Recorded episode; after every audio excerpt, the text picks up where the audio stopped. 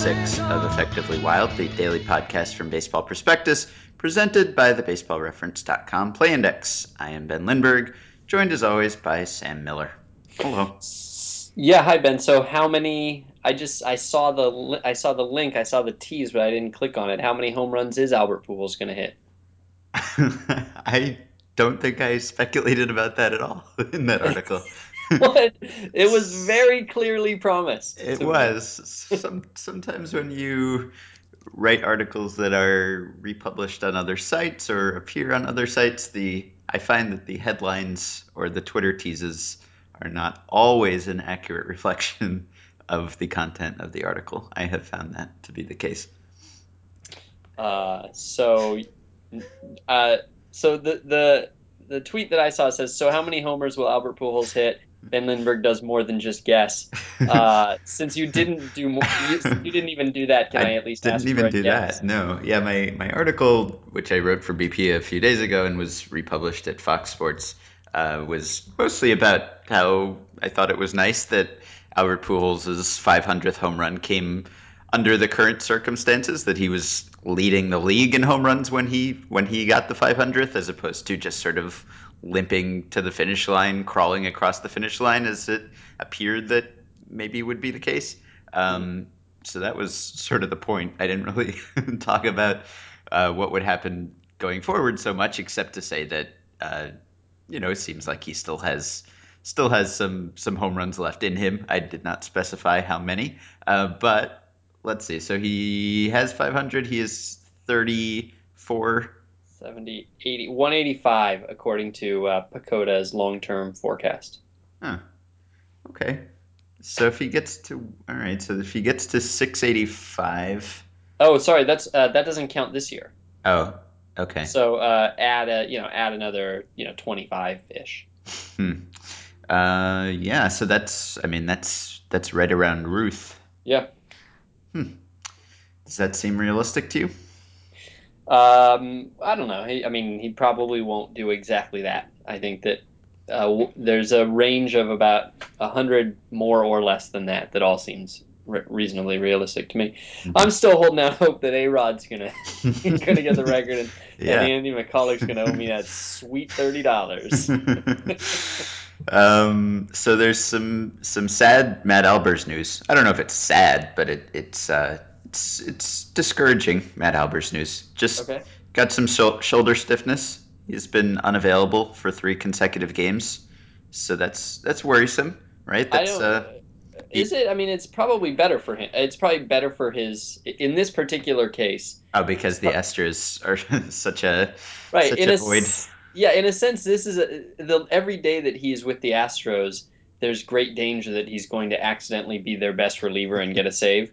And yes. so he's he's basically playing out the clock until he can get to another team where it's not so perilous. Yes. Actually, the MLB.com story that I was reading says that he has been the most consistent option in yeah. the Astros bullpen. So that is dangerous. And it says that he has been in the Astros mix at closer this season.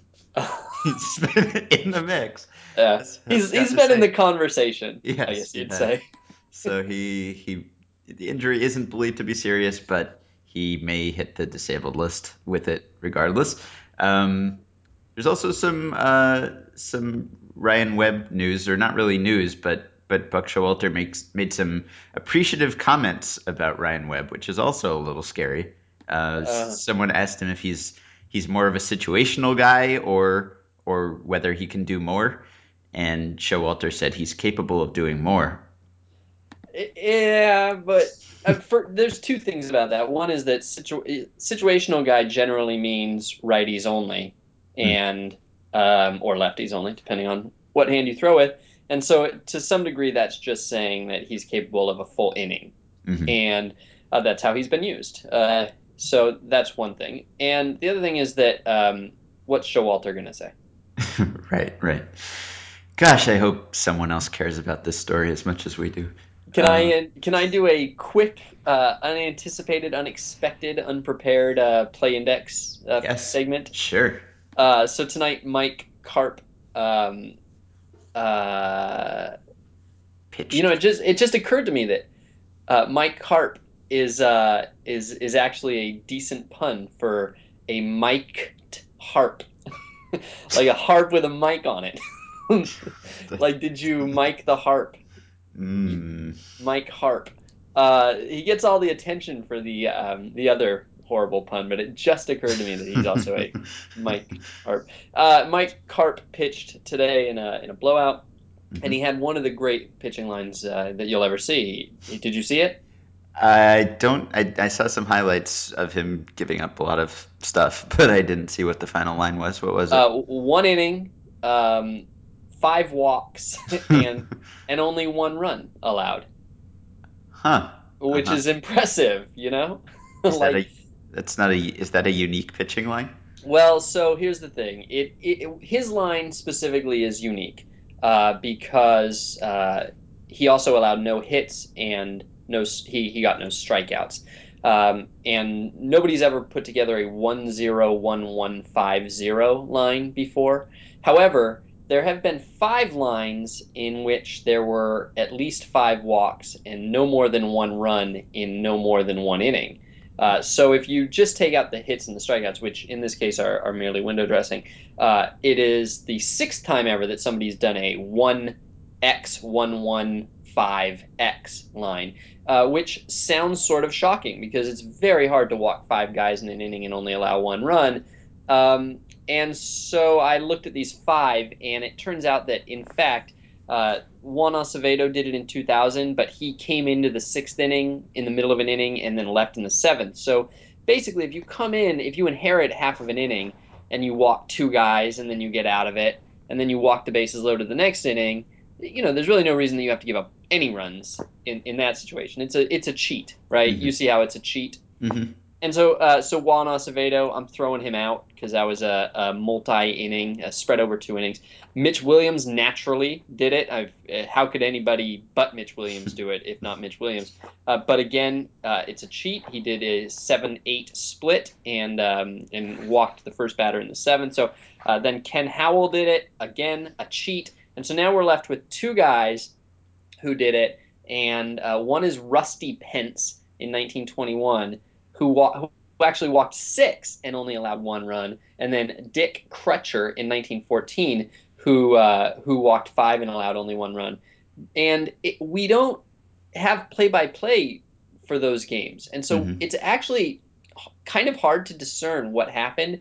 Both of them entered the game fresh in a in a clean inning. Okay, so like in both cases they were relievers. The one of them, the starting pitcher had had gone like uh, you know six innings and then he came in in the seventh. The other was like five innings and he came in in the sixth. However, by looking at the box score and looking at their at how many batters they faced, which is one of the few things that is recorded in those early games, uh, it does seem uh, impossible to have had this line uh, in just one inning, um, given the number of batters they faced. And so it, what it seems that what happened is that each one came into a clean inning, walked a bunch of batters, only gave up one run, got out of the inning, and then came out the next inning, kept walking batters, and then got pulled in that sort of classic one plus inning situation, you know. Mm-hmm. And so they, it seems, as far as I can tell, it seems mathematically impossible that either of them did this without having their own cheat. So that is to say that Mike Carp is, so far as I can tell, the first pitcher ever to have a one inning outing with five walks, one run, all contained in the same frame. Hmm. Massive spoilers for your unique pitching lines post No, for tomorrow. he's a no, he's a he's not a starter. I only look at Ah. starts. Ah, okay. Yeah. You should start a separate series for reliever only. there are very very few there just aren't that many there aren't that many possibilities for a relief line and so Mhm. uh, and there's also been many more relief lines at this point than there have been starting lines and most of them are you know a third of an inning two thirds of an inning or an inning and so I, I think that even though there are like four times as many relief lines uh, these days uh, or maybe three times as many relief lines as, as starting lines every day. I think that y- you might actually go a week without a unique one. It wouldn't surprise me. Maybe I'll I'll look someday. All right. Well, impromptu play indexing is always always a good time. Um, so Promo code BP. that's correct. So uh, I don't know if you know this, but our our iTunes show description says that we cover a mix of topics from the big picture to the pennant race every weekday morning.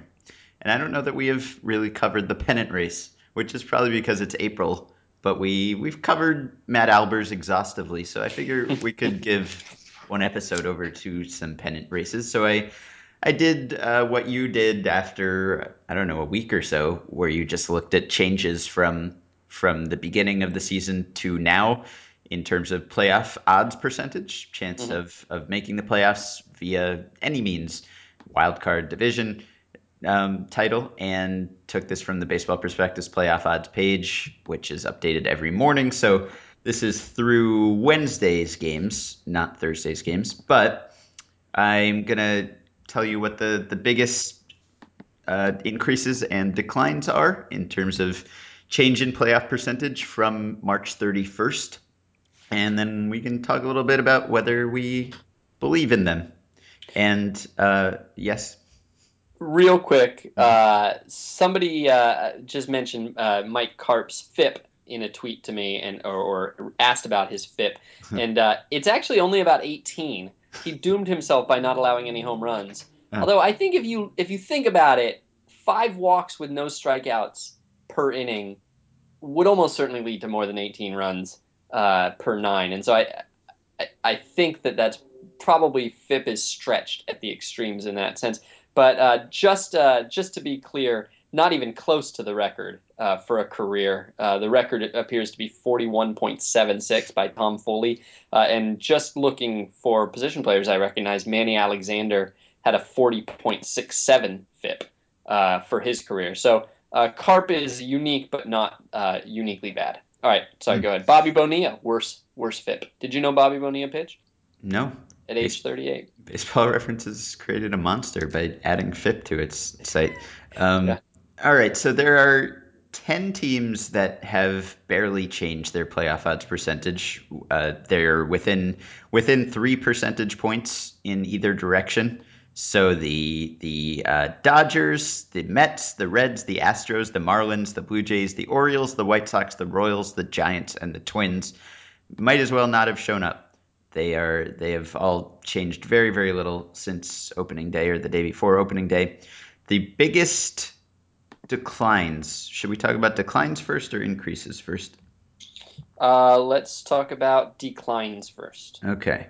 So the biggest decline, would you care to guess what the biggest decline is? Uh, well, proportionately, it would have to be the Diamondbacks, but the Diamondbacks mm. didn't start all that high, and so they might not have enough uh, room to drop all that much. So yes. I'm I'm still I'm, I'm I'm still considering them as a possibility, but I think I'm going to say it's the uh, Seattle Mariners.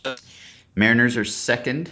The biggest decline is actually the Rays, who mm. have uh, started out at 70.5% and are now, or were yesterday, at 47.9.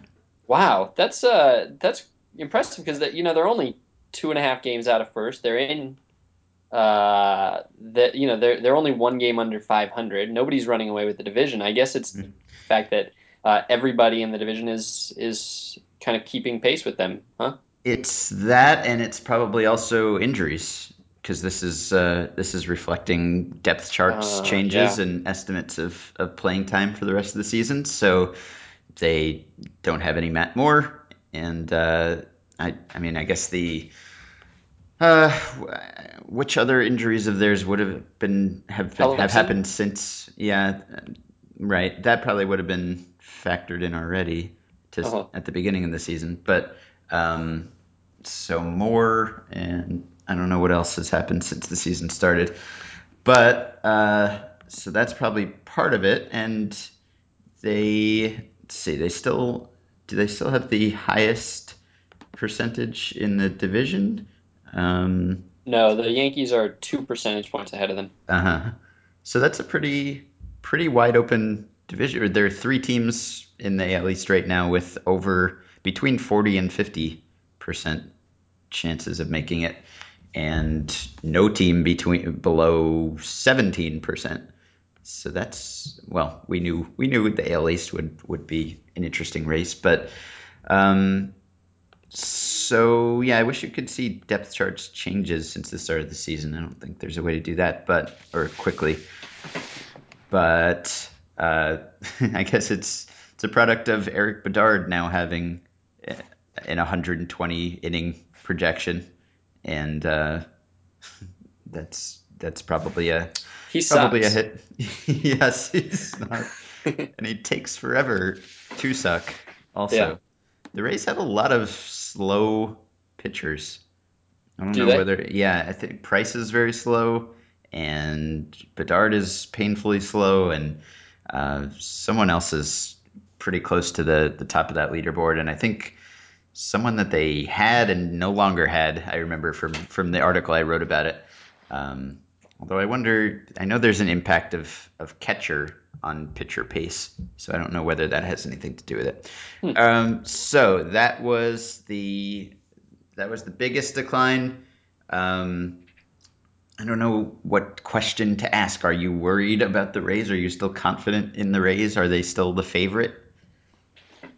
Uh, pro- I don't. Yeah, probably. I would say I still think that they're the favorite.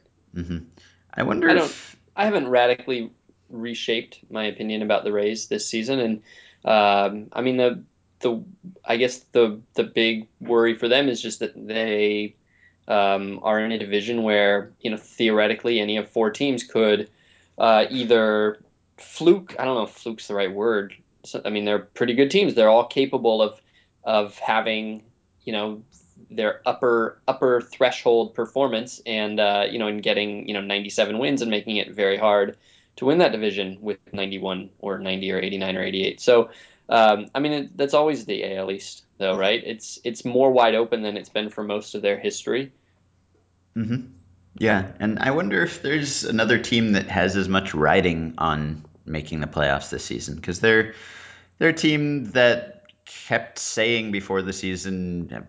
Friedman said it. I think Sternberg said it that they are spending more than they can afford, and you never know whether teams are really telling the truth about that. But but they they said they were over budget and were spending at sort of an unsustainable level for them, and they decided to hold on to David Price because they must have felt that whatever offers they were getting back for him did not outweigh the benefit of of keeping him in what seemed like a, a season when they had a, a good chance to make the playoffs. So I wonder if they don't make it, whether there's a team that suffers as much, whether there's a team that had as much riding on making it this season.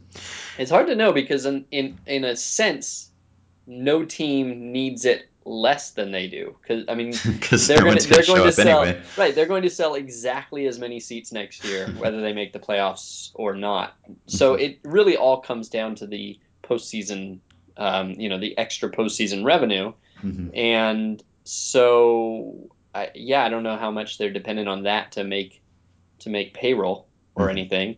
Um, I mean, does does playing two home games in a, a five game series before you go out make a big difference? I I doubt that does. Yeah, and the games probably won't even be sold out. So I don't know.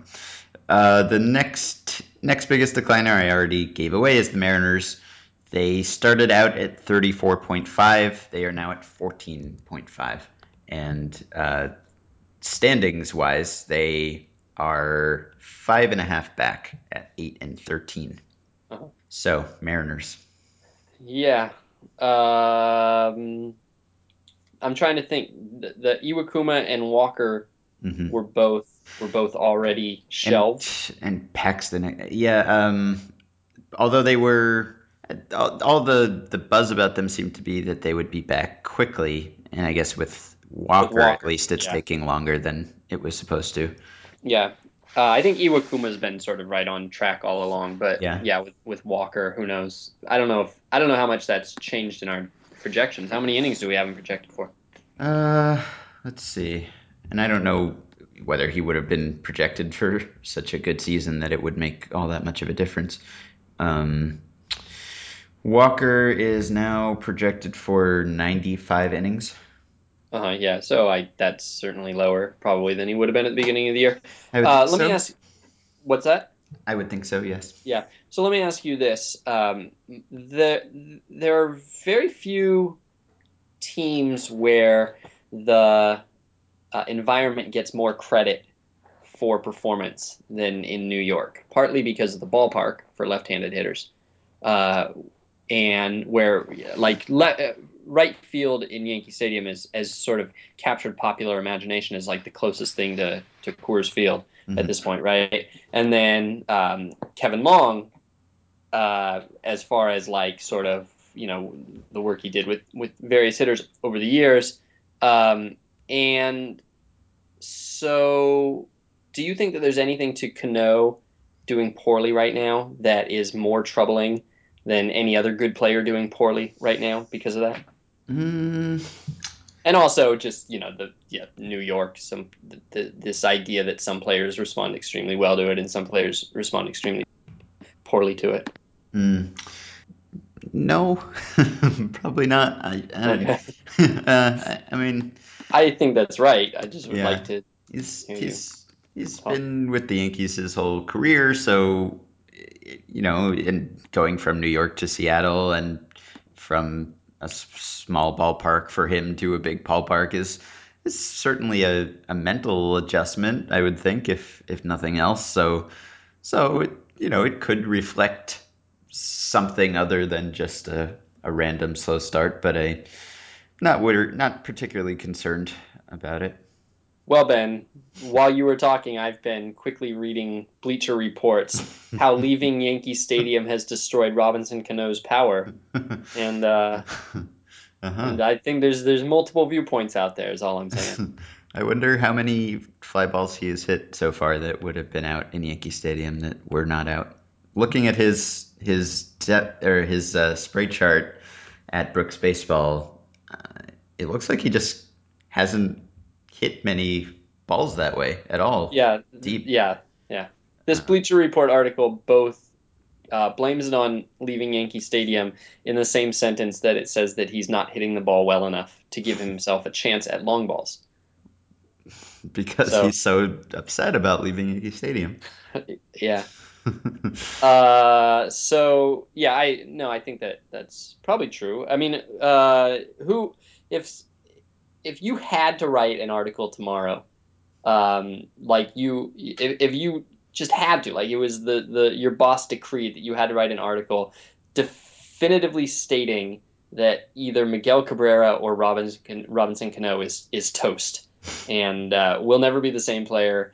And his team has got stuck with the worst contract in baseball history, and they should probably DFA him right now. Who would you choose? Who's who's whose whose negative narrative is more convincing to you? Cabrera's, I think.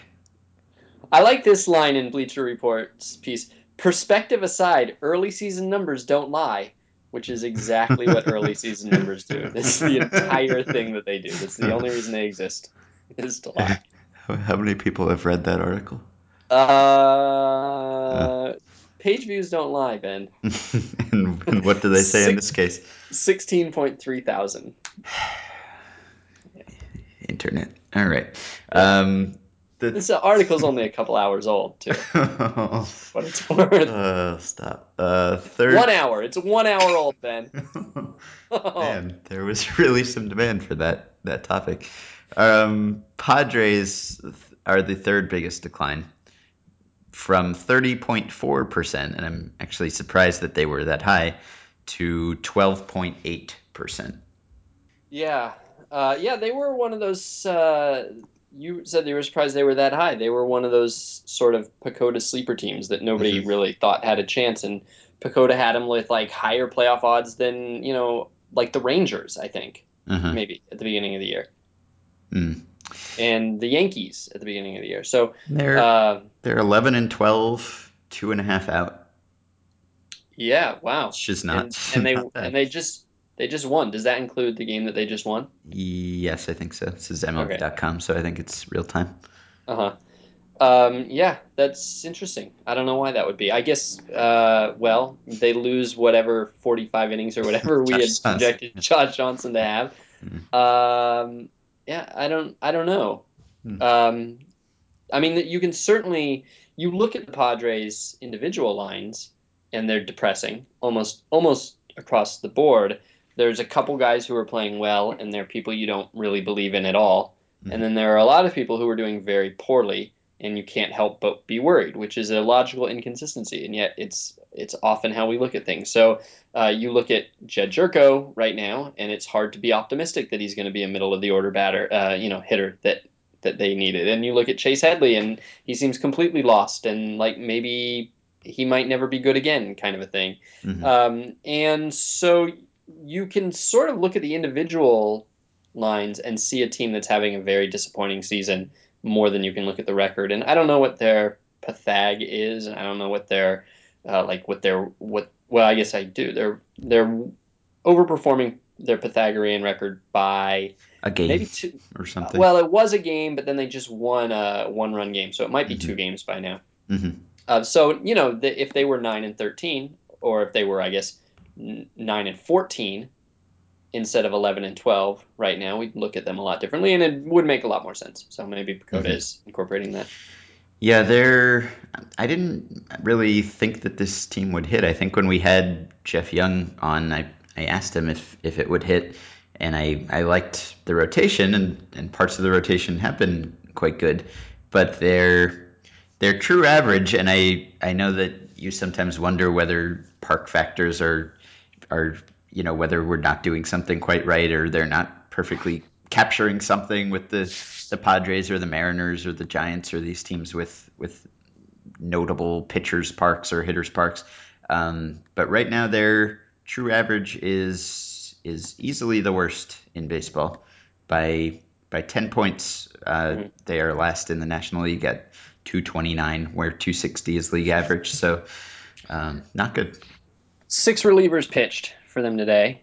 These are their six relievers ERAs 0.77, 1.64, 2.08, 2.31, 0.93, and 1.00.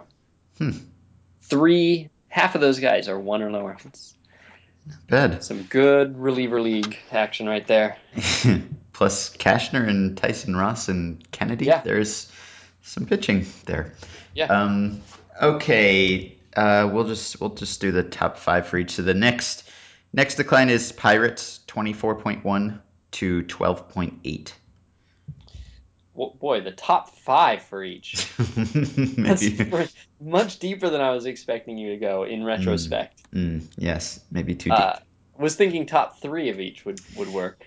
Probably, yeah. Well, we can do this quickly. All right, so the so boy, the Pirates. That's been disappointing. Who's Nine next? and fourteen, seven and a Uh, half out. Yeah, what is, we didn't have the Pirates This is uh, doing very well, right? They were they were I think they were projected to win 80 or something at yeah, the start of the it season. was it was like 79, 80, yeah. Yeah, so didn't consider them to have great chances. Uh, do you have the by the chance? Do you have the breakdown of what their division and wild card chances were at the beginning, or Uh, do you do you just have? I can get it, I think, in a second. Um, I mean, to some degree, they're not underperforming particularly. I mean, they're, they're like a game or two worse than PECOTA would have expected them to be at this point. But you really feel like what's doomed them is that the playoff odds have other teams' playoff odds have to come from somewhere, and the Brewers are going to be your highest riser, and and all those all those Brewers playoff odds have to come from somewhere. And the Cardinals have been playing pretty well, and so they haven't lost a lot. So mhm. I would imagine that the Reds are going to be, um, a, you know, one of the, the trailers in your list, and then the Pirates, right? Pirates had a 13.0 division percentage and 11.1 wild card percentage at the beginning of the season. Uh-huh. Yeah. Uh, so their division chances have dropped by like almost two thirds, and Uh-huh. their wild card chances by like one third. Uh-huh. Uh, and then rounding out the bottom five is the Diamondbacks, who, as you said, didn't start out very high. They were at 12.9. Proportionally, they have lost a lot. They are now at 2.9. Uh, Yeah. So How- that's not yeah. shocking.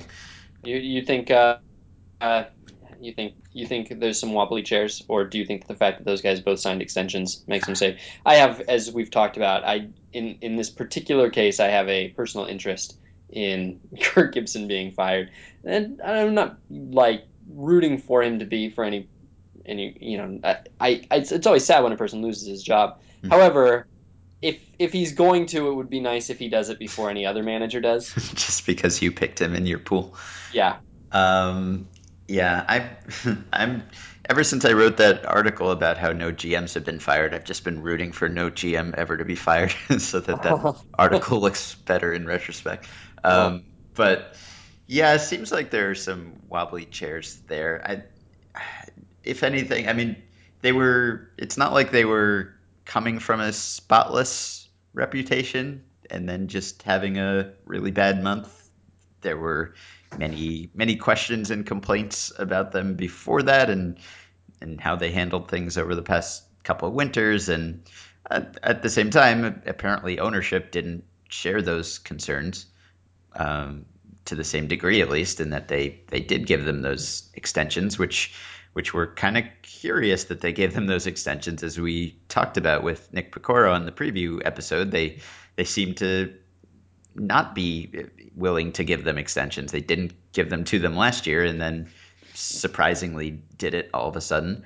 So they've they've they've pitched themselves as a contending team, and they haven't really made the moves that a rebuilding team would make. They've made the moves that a, a competitive team would make. So they have put themselves in the position of being on wobbly chairs if if they finish very far out of contention. And right now they are seven and eighteen and seven and a half back. So Remember yesterday when we talked about the Diamondbacks and the Cubs and how much better the Diamondbacks look if you just go person by person? mhm. Uh, the playoff odds have the Diamondbacks uh, projected to win one tenth of a game more than the Cubs this year, seventy-two point eight to seventy-two point seven. uh huh. All right, and now the biggest biggest gainers, as you said, top of the list is the Brewers, who have gone from twenty nine point two to sixty one point five. Yeah, I think they are currently the I think the fourth most likely team to make the playoffs in Yeah. all of baseball, Wow, which Hmm. is crazy. sixteen and six, four and a half Yeah. game lead. It's not a total shock that they're good. I mean, their their uh, um, you know Pythag record last year suggested that they were like you know roughly a 500 team, and then you add Ryan Braun, and and as we noted, simply adding even a player who's not good like Mark Reynolds to first base is like a four win upgrade over what they had, and so it's not it's not a shock that they're pretty good. Uh, PECOTA sees them winning 86 hmm at the, for you know going e- even even banking their 16 and 6 record. Uh, it still sees them as an 86 win team at the end um, and a, basically a 500 team going forward. So that seems to be both uh, great news for the brewers and yet not like a cataclysmic shift in how we would look at the world. Hmm Yeah, not particularly. I mean, when we had Jack Moore on for the Brewers preview show, we were kind of pushing him on whether the Brewers should should rebuild, right? And whether whether they actually had talented young players who could be more than role players, uh-huh and so far they have. Yeah. Yeah. Um, okay, and next is the Braves, who have gone from 30.7 to 60.5, have almost doubled their playoff odds. and it's conceivable i don't know this but it's conceivable that they've done that even with their depth charts incorporating more pitcher injuries Possibly. So March 31st, yeah, I don't that that was I forget exactly when when Medlen and and Beachy were officially ruled out. uh-huh Yeah, well, they've had uh, they've gone through five, four or five turns of their rotation, uh, being completely gutted, and yet they have like the second best pitching in baseball. So uh, that's a good way to play. yes. It's, I mean, I mean, it's not so much. I mean, it, it it makes you think, oh, this is a pretty good team. They're capable of winning a lot of games. But you know, more than that, it's just that this is this was their this was supposed to be their one bad month. They Mhm. were they were kind of desperately clawing to get out of April and start getting some healthy arms back and um, some of the you know, like Gavin Floyd back and and um, and so just to survive this month was a, a pretty like uh, lofty goal and so to come out of it in first place is is massive and Yeah. They get they get to take all those wins going forward. Yes, every crazy fluky Aaron Harang start counts. Yeah, exactly. As long as they, I, I can't help but think of your Travis Hafner comment in the BP annual Uh-huh. uh, when I think about Aaron Harang. Um, because yeah, it's it's really super awesome to get Aaron Harang's starts right now, and you just have to make sure that you get rid of him before it goes really bad. right. Because uh, yeah, as you noted, Hafner hit 167, 249, 286 from May through late July before succumbing to a rotator cuff strain. If the Yankees had cut bait at the first hint, hint of trouble, he would have been well worth what they paid him, which should serve as a lesson to his future employers. Give up on the hurt Hafner before he undoes any good that the healthy Hafner did. And uh, yeah, Harang, sort of the same kind of a thing right now. Although maybe not. Maybe he'll be good. You you think he's kind of good? Eh. A little Eh, bit. I mean, at least the peripherals are good. Yeah, they are. Um, and it's not like I mean they have Minor about to be back, and at that point, I I guess Harang and David Hale will be competing for that last rotation spot. And I don't know, it's not like Hale is uh, a lockdown fifth. I mean, he's probably a fine fifth starter, um, but it's it's tough because when you're in a baseball when you're running a baseball team and you're accountable to the players to some extent, it, you, you can't really get rid of Aaron Harang when he has a you know a one ERA or something. So you almost have to wait for him to blow up a little bit, but but then you're then you're getting those blow up starts. So you're kind of in a tough spot there. Well, Uh, yeah, what you hope is that you he has the one blow up and then you uh, you have the trainer check him out and the trainer finds a little bump or something. right. And then you you put him in on the DL for 15 days and then in his rehab starts he can blow up as much as he wants or you can say, "Oh, well, geez, you got you got pipped by J.R. Graham or whoever's pitching at the moment hmm and then uh, put him in long relief." That's what you hope. Yeah, they should just put him on the DL for for being out of shape. That would solve all their problems. The the next team on this list is Coming from coming from elite athlete Ben Lindbergh. yes. This next uh, this next one, yes, Ben Lindbergh, who sounds like he's fat, according to people on Twitter. Uh, the next the next one is actually a team that's in a similar spot as the Braves, the Rangers, who have gone from 28.1 on opening day to 47.3. And this was another team that had a bunch of injuries, and their goal was kind of just to get through those injuries and wait until guys like Profar and Holland came back. And instead of just treading water, they have uh, their record is now 14 and 8, and they are tied with the A's for the division lead. So that I mean, that has to make you really optimistic if of, about these two teams. If you thought going into the year that that they were contenders for the division, but that they would struggle early and just have to get through it until they got all their guys back, and then even without all their guys, they played really well. And you expect them to be even better when the guys come back, and they already have those wins. That is that's a very positive sign.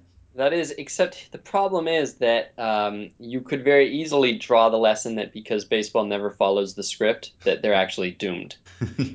you could, you could, I mean, and at, at, at, at a certain point, if you fancy yourself a team good enough to make the playoffs, at a certain point, you'd like to see baseball make a little bit of sense. uh-huh. Because then, you know, you'd think, oh, well, th- it will reward me for being good. It will reward me for practicing more than other teams and being better than them.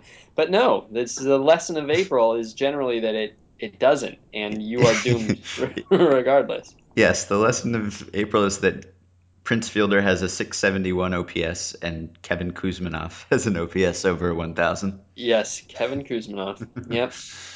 So, um, so is this why? Oh, okay.